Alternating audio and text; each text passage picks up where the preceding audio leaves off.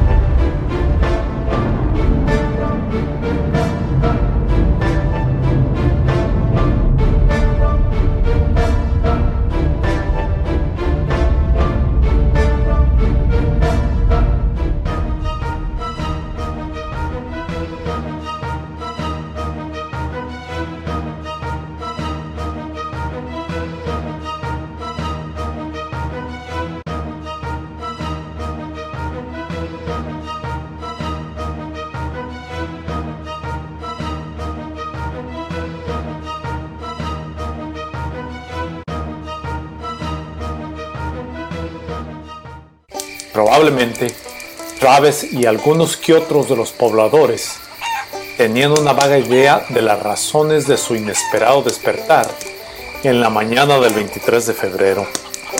El relinchar de los caballos, el sonido de carretas que deambulaban constantemente por las calles del pueblo y las agitadas conversaciones en español entabladas por algunos de los pobladores auguraban probablemente lo que se aproximaba el aumentado bullir del poblado tejano de Bejar durante las tempranas horas del día hacía posible percibir una acelerada inquietud y envolvente alarma general. El relinchar de los caballos, los sonidos crujientes de las carretas estiradas por los jadeantes bueyes lo hacían más evidente. Algunos pobladores llenaban las carretas a su capacidad mientras que otros transportaban utensilios y víveres al hombro.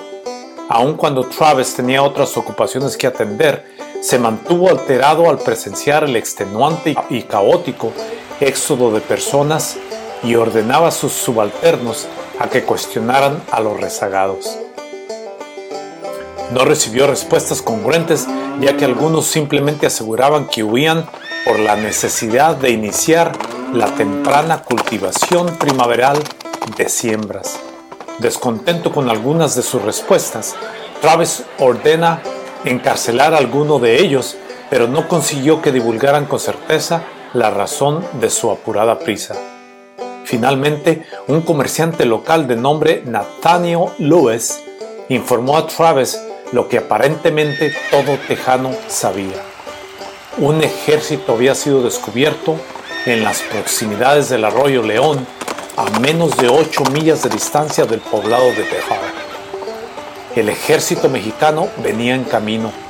Los tejanos habían sido advertidos meses atrás y hoy se convertía en una realidad tangente.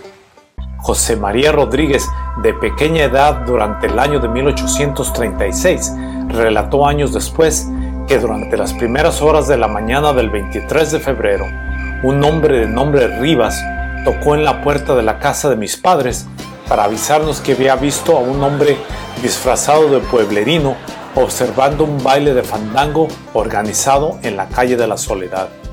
Ese hombre, de acuerdo al relato de Rivas, era no otro que el mismísimo generalísimo Santa Ana.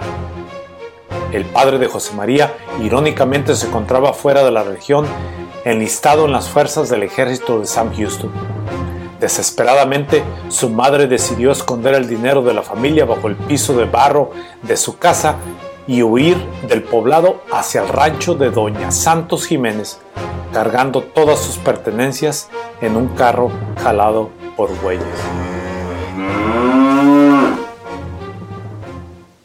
Los recuerdos y relatos de José María Rodríguez los cuales ocurrieron 70 años después del evento, probablemente captaron con exactitud el estado anímico del poblado de Bejar en esa mañana de febrero. Los rumores del arribo de Santana y de su deambular por el pueblo disfrazado probablemente fueron un poco exagerados e incorrectos, pero añadiéndolos se convertían en un miedo colectivo para la población. Ese temor general hacía que cualquier hombre extraño, vestido con gabán y sombrero, se convirtiera en el mismísimo Santana, el cual, acompañado por su ejército de 10.000, 15.000 o de 20.000 hombres, permanecía situando el poblado. Con la memoria fresca de lo que había sucedido en Zacatecas el año anterior y como consecuencia de la breve insurrección de 1813 en Bejar, si el ejército que había estado en marcha se encontraba ya instalado en las proximidades del pueblo, se asumía que todo aquel ciudadano debería de alejarse del peligro inminente que se aproximaba. Travis no estaba muy convencido en el principio, pero después de recibir más reportes de la situación, comenzó a tomar más precauciones. Acompañado de John Sutherland y de algunos otros hombres, escaló el campanario de la iglesia de San Fernando, la cual estaba localizada entre la calle principal y la plaza militar. Observó hacia el suroeste sin descubrir nada inusual. Tomando precauciones, ubicó a un centinela para continuar observando cualquier movimiento inusual, con instrucciones de tocar la campana en caso de que descubriera algo anormal, que incluía obviamente el descubrir a las fuerzas castrenses del presidente mexicano. Las horas pasaron sin ningún disturbio. Travis logró concentrarse en oficios importantes que lo mantuvieron a la deriva de generar alguna preocupación de invasión. Pero inesperadamente, en las primeras horas de la tarde, las campanas comenzaron a repicar sin cesar. Una vez más, Travis escaló los peldaños de la iglesia y evitando el reflejo del sol, observó hacia la distancia solamente para descubrir una vasta zona de chaparrales y árboles de mezquite a la distancia. Pero el centinela insistía en que había divisado centenares de oficiales mexicanos en la dirección del sol, aunque habían desaparecido súbitamente entre los arbustos.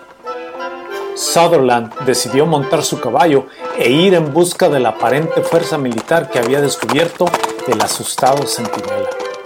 Lo acompañaba John W. Smith, un carpintero local, el cual conocía muy bien el terreno cercano a los alrededores del camino del Laredo.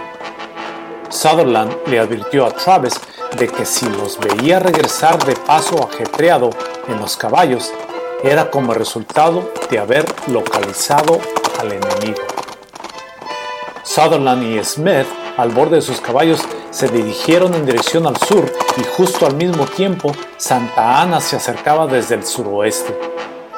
Justamente la noche anterior, la brigada de vanguardia, bajo los órdenes del general Joaquín Ramírez y Sesma, había acampado en las proximidades del arroyo Alazón, en el cual por la línea del borde se podía divisar el valle del río San Antonio.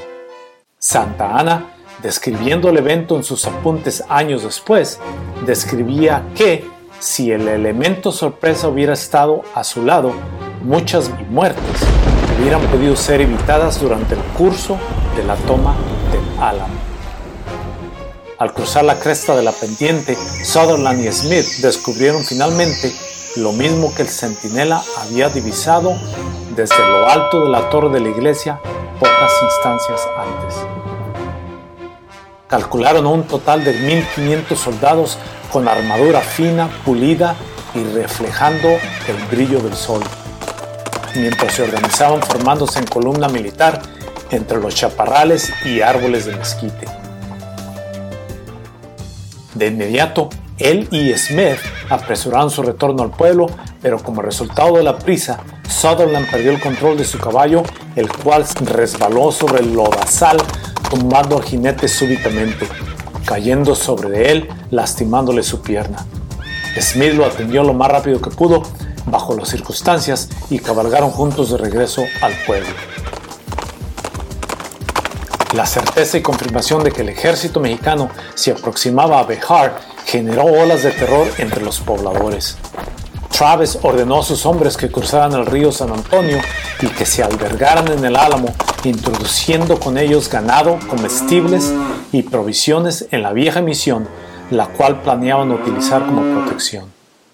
Juan Seguín, uno de los tantos líderes tejanos revolucionarios, recordó tiempo después que en su travesía por el este de la calle Potrero, mujeres pueblerinas exclamaban a los soldados, Pobres hombres, todos ustedes morirán, ¿qué vamos a hacer? Travis se preguntaba algo similar. Él mantenía una fuerza de 150 hombres entre voluntarios y militares bajo los órdenes de él y de Jim Bowie. Bajo el mando de Travis había coroneles, capitanes, tenientes y sargentos cuyas designaciones carecían de una minuciosa instrucción militar. En realidad, los dos grupos combinados incluían solamente aventureros, filibusteros y patriotas, liberados por David Crockett, James Bowie Juan Seguin, William C. M. Baker y William Blaisdell, aunque todos sin tener una vasta experiencia militar. En realidad, y bajo las precarias circunstancias militares, más que oficiales, Travis necesitaba urgentemente el reclutar más hombres. Envió a Sutherland, el cual no se había recuperado de su caída, hacia González, con una nota dirigida a Andrew Ponton, en la cual le indicaba el enemigo se encuentra amenazadoramente cerca de nosotros y contiene una gran fuerza y número de hombres. Necesitamos más hombres y provisiones. Contamos con solamente 150 elementos, pero estamos determinados a defender el álamo a toda costa. Requerimos de su apoyo. Poco tiempo después, Travis envía una nota de similar contenido a James Fanning en Goliath en la cual indicaba que intentarían resistir hasta lo que demande nuestro honor y el de nuestro país, hasta que podamos recibir asistencia de vosotros, la cual espero sea de inmediato. La nota enviada era un mensaje urgente, era una orden más que un requerimiento. Travis, determinado a nunca rendirse, sentía que era innecesario el requerir de ayuda a sabiendas de reconocer su deber y obligación como oficial militar, al reclamar la ayuda, pero las circunstancias lo obligaban a escribir y a mandar la nota. Mientras los tejanos ocupaban el Álamo, la brigada de vanguardia de Santana marchaba en dirección de Bejar. Nunca olvidaré cómo lucía el ejército a su llegada al pueblo, recordaba Juan Díaz. Enfrente del regimiento se encontraba la banda del regimiento, la cual tocaba un sinnúmero de melodías y a la cual le seguía otro regimiento de hombres, los cuales portaban un vasto número de banderas y emblemas representativos de México, de los cuales sobresalía una inmensa imagen semejante a una cabeza de cocodrilo. Miles de oficiales mexicanos arribaban a Bejar y lo que observaban confirmaba lo que habían escuchado acerca de los rebeldes. En el poste de la plaza militar se encontraba izada la bandera tricolor con dos estrellas incrustadas, las cuales representaban a Coahuila y Texas, significando la rebeldía abierta en contra de las que ellos consideraban de ser unas violaciones de Santa Ana en contra de la Constitución de 1824. Como respuesta, Santana ordena izar una bandera en la torre de la iglesia de San Fernando. Esta bandera de color rojo contenía un cráneo y dos huesos entrelazados y un mensaje claro y directo hacia los colonos rebeldes. No cuartel, rendición o clemencia en contra o en favor de los vencidos. Muerte a cualquiera que se oponga a la jurisdicción del gobierno mexicano. Los rebeldes tejanos eran considerados por Santana de ser simplemente forajidos, malandrines, piratas y traidores, y no como soldados de una establecida, legal e independiente nación y como tal serán tratados como se merecen. Las condiciones para un conflicto bélico estaban ya servidas. Las acciones de los colonos habían orillado a que el gobierno mexicano actuara de inmediato al enviar la fuerza militar a San Antonio de Bejar. Los tejanos los cuales eran una mezcla de norteamericanos y ciudadanos mexicanos, deseaban independizarse del gobierno central de México y aunque sus deseos tenían cierta validez, la recién ganada lucha de independencia del país mexicano sobre España otorgaba el derecho a la nueva nación de defender sus territorios de cualquier intento de rebeldía. Los colonos, después de haberse ganado la confianza del gobierno de México a través de las concesiones de tierras y demás servicios otorgados, comenzaron a rechazar abiertamente la autoridad legal y jurídica que tenía México sobre de ellos. Presionado por los deseos de expansión del gobierno norteamericano años atrás, el gobierno español había intentado apaciguar esas pretensiones al ceder la Florida al gobierno de Estados Unidos durante la administración de James Monroe en 1819. La intención del diplomático español Luis Dionís al negociar el tratado con el secretario de Estado John Quincy Adams fue de apaciguar los deseos de los Estados Unidos de adquirir Texas. Pero décadas después, los norteamericanos estaban ya invadiendo el Estado mexicano con el envío y apoyo a los colonos tejanos. México estaba dispuesto a defender su territorio y el gobierno de Santana estaba dispuesto a darles una lección a los rebeldes. Militar de los rebeldes, los cuales contaban con el liderazgo de Sam Houston como jefe militar del ejército lejano, era de utilizar el Álamo como lugar estratégico para postergar el avance de las tropas de Santa Ana, mientras Houston intentaba reclutar más milicia y armas para poder así organizar una mejor defensa ante la superioridad numérica y militar del ejército mexicano. El Álamo comenzó siendo una misión católica de nombre San Antonio de Valero. Su construcción comenzó en los primeros meses de 1724 en las afueras del poblado de San Antonio de Bejar como un asentamiento para poder cristianizar a los indígenas del área. Durante esa época, México era todavía una colonia de España. La misión en sí era una serie de construcciones dentro de un recinto mayor sitiado por muros alrededor. Los misioneros católicos comenzaron la construcción de una iglesia dentro del perímetro como símbolo de su lealtad y fidelidad a Dios. La construcción de la bóveda nunca se completó y permaneció descubierta hasta que el gobierno español clausuró la misión en 1794 a sabiendas de que los indios habían sido ya integrados a la comunidad católica. Algunos de los residentes locales tomaron posesión de algunos de los cuartos de la misión y el recinto adquirió un nuevo nombre cuando una unidad militar española arribó de un poblado cercano de nombre Álamo de Parras con intención de instalarse en el contorno de la misión católica. La ocupación militar se convirtió en una estrategia táctica ya que el sitio otorgaba una posición geográfica en la cual se podía observar el gran valle alrededor. Sus paredes gruesas y altas otorgaban una excelente defensa ante cualquier ataque bélico de indígenas locales o de alguna potencia europea, las cuales también incluía a los Estados Unidos. El romanticismo que se emplea y aplica a conflictos militares que han sucedido a través de la historia de la humanidad se le adjudican adjetivos como patriotismo, valentía, honor, derecho, justicia, la lucha del bien contra el mal, rebeldía contra tiranías, dictaduras, etc., para poder justificar, dramatizar, pero primordialmente glorificar la intención de matar o morir. Es conocimiento general el saber que la historia la escribe y describe el vencedor y la versión del vencido es oprimida u omitida.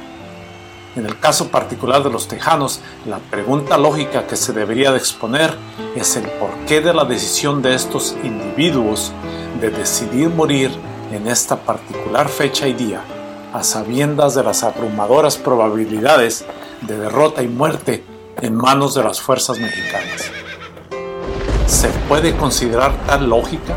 ¿Se puede percibir que exista la posibilidad de que este grupo de individuos haya decidido luchar y morir como resultado de sus deseos de justicia y libertad? ¿Por querer luchar en contra de una dictadura? ¿Por desear tener un país libre y soberano? ¿Es capaz el ser humano de sacrificar lo más preciado que es la vida misma por estas luchas? ¿Fueron esas las razones por las cuales estas personas decidieron ingresar en la misión católica de San Antonio al descubrir la superioridad militar de los mexicanos y a sabiendas de que las probabilidades de victoria y sobrevivencia eran mínimas? Santa Ana se los había ya advertido. No clemencia, muerte a los traidores.